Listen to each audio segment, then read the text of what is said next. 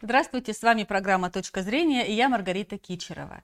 Тема нашей сегодняшней программы – обмороки, их причины и профилактика. О том, почему мы можем упасть в обморок, какие меры профилактики помогут их избежать и к какому врачу обратиться за помощью, нам расскажет гастроэнтеролог, терапевт Никита Харлов. Здравствуйте, Никита. Здравствуйте. Никита, какие самые распространенные причины обмороков?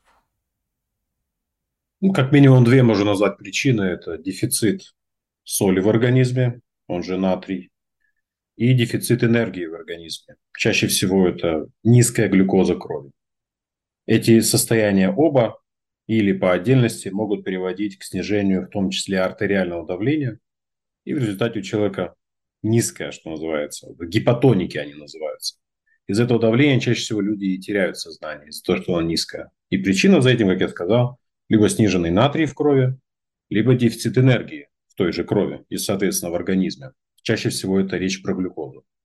А о каких нарушениях в организме они сигнализируют? Что-то же не так стало быть? Это же не, не просто так э, натрий, глюкоза понижается, либо, ну, я, может быть, что-то не так говорю, но вот все равно это что-то непорядок какой-то в организме. Может быть, Если это произошло один раз в жизни, например, у человека всего лишь, то за этим могло стоять банально, что он просто не поел в привычное ему время. Ну и, соответственно, не поев в привычное ему время, количество энергии, которое ему нужно было, он не потребил. Те запасы, которые были в крови, и того же натрия, и глюкоза, они были поглощены, новые не пришли. Вот оно непривычное состояние, и начинается и головокружение, и обморок – и, в принципе, это состояние раньше называлось как э, гипогликемия, то есть вот как раз-таки сниженный сахар крови. То есть человек, это может быть даже не болезнь, если то это раз в целом нормально, можно сказать, нормальный обморок. Все, что происходит, оно нормально. Вы спрашиваете, если именно про болезнь, то в каком случае человеку надо идти к терапевту или другому врачу? Если это происходит часто, несколько раз в неделю, а если это было всего один раз в жизни, так это может быть следствие какого-то события. Вот как я сказал, человек не поел, и у него не хватило энергии, чтобы дождаться до следующего, еще одного приема пищи. Раз. Второе, если человека что-то очень сильно потрясло, какое-то событие вызвало у него мощную стимуляцию нервной системы. В этом случае нервная система начинает переупотреблять лишнее количество кислорода, входит так называемый режим эксайтотоксичности. Это когда высокая стимуляция, но при этом полезной работы не производится. Кислород просто перетрачивается. Если это состояние продолжается очень долго, то это для организма опасно. И на этот счет есть специальный выключатель, который как предохранитель срабатывает, и человек теряет сознание просто для того, чтобы он успокоился. Так его мозг отключает от этой ситуации, чтобы он не перенапрягся. Когда он проснется, восстановится, уже это явление спадет, и все в порядке, все нормально. Вот, соответственно, пропустил однажды пищу или слишком какие-то потрясные события произошли, это еще не болезнь. Если а если, например, человек регулярно теряет сознание, но в какой-то определенной ситуации, например, он сдает кровь, да, не все хорошо переносят, падают в обморок. Либо э, там при повышенном, может быть, давлении часто у него бывают обмороки, либо пониженном? Все-таки чаще мы про пониженное говорим, когда есть обмороки. При повышенном это гораздо реже. Если человек сдает кровь и теряет давление, это может быть буквально действительно очень такая а, хрупкая персона по телосложению, и чаще всего и низкое давление у нее. И поэтому каждый дополнительный миллилитр крови, изъятый из ее русла или его русла кровеносного, снижает давление еще больше. И на этот счет тоже срабатывает опять-таки вот это обморочное состояние. Так что это тоже отчасти следствие того, что был какой-то импульс. Вот. Другое дело, что человек может очень сильно бояться, испугаться того, что у него берут кровь. И тут включается примерно тот же механизм, который я рассказывал про очень потрясающие человека события. Включается очень сильная нервная система, она тревожится и опять начинает перерасходовать кислород, что для нейронов головного мозга токсично, и чтобы это остановить, организм самостоятельно, по сути, отправляет человека в такую мини-кому, чтобы снять эту, это токсическое возбужденное состояние. И потом он просыпается, и все нормально. Главное в этот момент, чтобы не было неудачного падения, чтобы не удариться, не повредиться ничем таким. А я правильно понимаю, это психологически хрупкие люди, те, которые легко падают в обморок, или это не так? это больше не является научным термином. То есть психологическое, оно всегда идет из тела. Значит, оно еще и физиологическое. То есть то, что вы, может быть, имеете так. в виду как какие-то черты характера, какие-то особенности, вот, психологически хрупкая персона, да, это все равно идет изнутри. Что там происходит, какая гормональная там ситуация, какие а как там... же свободы. понять тогда, что у тебя есть внутри вот это вот что-то хрупкое со здоровьем все равно, если есть обмороки, э, здоровье, не сказать, что крепкое. А, как понять, какие-то анализы, э, Частота. врачи? Частота. Если эти обмороки происходят постоянно и на ровном месте, ну, тогда действительно можно обратиться и к доктору и провести дополнительное обследование. Какие болезни могут быть при этом? Вот частые обмороки, опухоли какие-нибудь, да, наверное, в головном мозге? Опухоли это не самые частые причины все-таки. Слава Богу. Чтобы не, не испугалась ваша аудитория, надо не с опухоли начинать, это же страшное слово.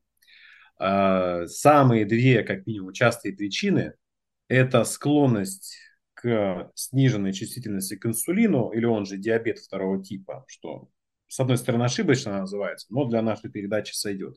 А второе – это гипотиреоз, сниженная функция щитовидной железы и, соответственно, ее гормонов. Вот за этими, от этих двух заболеваний, что может происходить? Как раз-таки очень человек становится уязвимым к подобным атакам, что у него может резко ввалиться и давление, и упасть энергия в крови, и он может терять от этого еще и надо.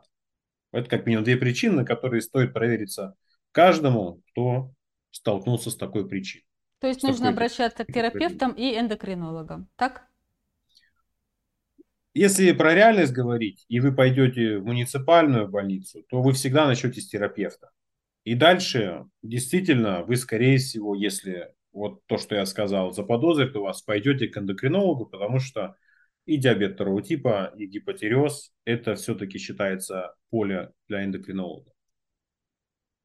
А какие-то профилактические меры существуют для предотвращения падения в обморок, либо вот облегчения уже состояния после обморока, потому что оно ведь неприятное, когда человек приходит в себя, у него там слабость, у него пот, у него но он очень долго восстанавливается после этого. Вот медикаменты какие-то существуют, или БАДы можно принимать, э, какая-то лечебная гимнастика. Сразу после выхода из обморока еще ничего не изменилось на самом деле. Состояние то же самое продолжается. А обморок это был просто пик, и из этого пика теперь пытается организм... Но тело ведь все равно, Никита, реагирует. Э, вот человек упал, то есть у него что-то произошло с сосудами э, однозначно. То есть ему э, не просто и нелегко. То есть он не ускочил здоровым, веселым, побежал дальше радоваться жизни. То есть ему вот непросто сейчас. Никто и не говорит, что ему повезло и так далее. Но лучше всего это профилактировать, если вы с этим сталкиваетесь, то вы не должны избегать в пище соли, натрий, чтобы, соответственно, получать, потому что натрий будет поддерживать и давление в крови, и скорость вашего метаболизма для добычи энергии на вашу жизнь. И второе, вам нужно тогда четко понимать, сколько вы можете протянуть без пищи и какая пища быстрее и качественнее всего восстанавливает вам эти силы, эту энергию, доступную для мозга. Это для людей очень по-разному, конечно, но если мы Берем такой средний, средний способ. Это вы с собой можете брать таблетки с глюкозой.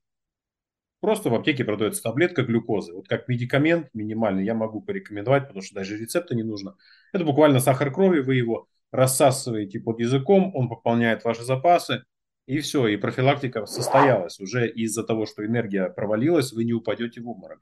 И параллельно с этим обычно рекомендуется еще и щепотку соли использовать, чтобы опять поддержать натрий. То есть щепотку соли в рот, запили стаканом воды и таблетку глюкозы под язык, далее рассасываем. Только симптомы прошли, и таблетку эту можно уже выплюнуть, можно ее не использовать до конца, если люди боятся лишнего сахара. А может быть, стоит какие-то гимнастики, вот лечебные, например, существуют, а, как-то тренировать свой организм, нет? В таком случае э, Ну, это вот и, это, это кому что э, тренированный человек, у него все-таки э, с кислородом получше. у него получше с выносливостью без кислорода, так скажем. У этого человека будет выше способность, э, увеличится порог, после которого он падает в обморок. Вот так мы скажем. Поэтому, да, действительно, упражняться, тренироваться нужно, но тут лучше использовать такую методику тренировок, которую вы сможете поддерживать. Тут и силовые занятия подойдут. Они, кстати, для сосудов наиболее, кстати, тренирующие будут. Второе и кардио занятия, то есть длительные, как прогулки, так и пробежки, кому что по силам. Это все подойдет. Главные критерии это сможете ли вы долго это использовать, чтобы натренировать свою систему. Потому что если вы месяц поделали, потом бросили, ну, значит и не ну, сработает, даже если это самое замечательное было. Да, поэтому здесь, если занимаемся отлично, если это силовое, то плюс 5% для профилактики по этим сосудам, может быть, будет. А может быть, стоит проверить уровень железа в крови? Я слышала о том, что у людей с пониженным содержанием железа в крови как раз вот частые обмороки. Это вы уже затронули хроническую причину Анемию. для обморока. И это анемия, которая уже достаточно долго в человеке происходит и уже как минимум средней степени тяжести потому что на начальных стадиях и на легкой степени тяжести анемии там не будет обмороков. Поэтому это уже далеко зашедшая ситуация, это называется общеанемический синдром, дальше он пойдет в сидеропенический синдром. Так что, да, верно, полечить анемию, особенно для женских организмов, это очень нужная вещь, потому что они теряют крови больше, и вместе с этим теряется железо больше. У мужчин менструального цикла нет, поэтому им не так это актуально. И тогда не только это при этом железо, это еще и медь нужно озаботиться, это еще и витамин В2 как минимум нужно озаботиться. Так что анемия это тоже не, не шуточная задача. И одним лишь железом крови там не обойдется. И гемоглобин посмотрите, и ферритин посмотрите. Если все это снижено, тогда анемию нужно полечить. У какого врача попросить направление на анализы? Самый банальный врач первого звена терапевт, он уже занимается анемией и, соответственно, анализы тоже может вам назначить. Спасибо, Никита. Пожалуйста. На этом наша программа подошла к концу. С вами была Маргарита Кичерова и гастроэнтеролог, терапевт Никита Харлов. Всего доброго.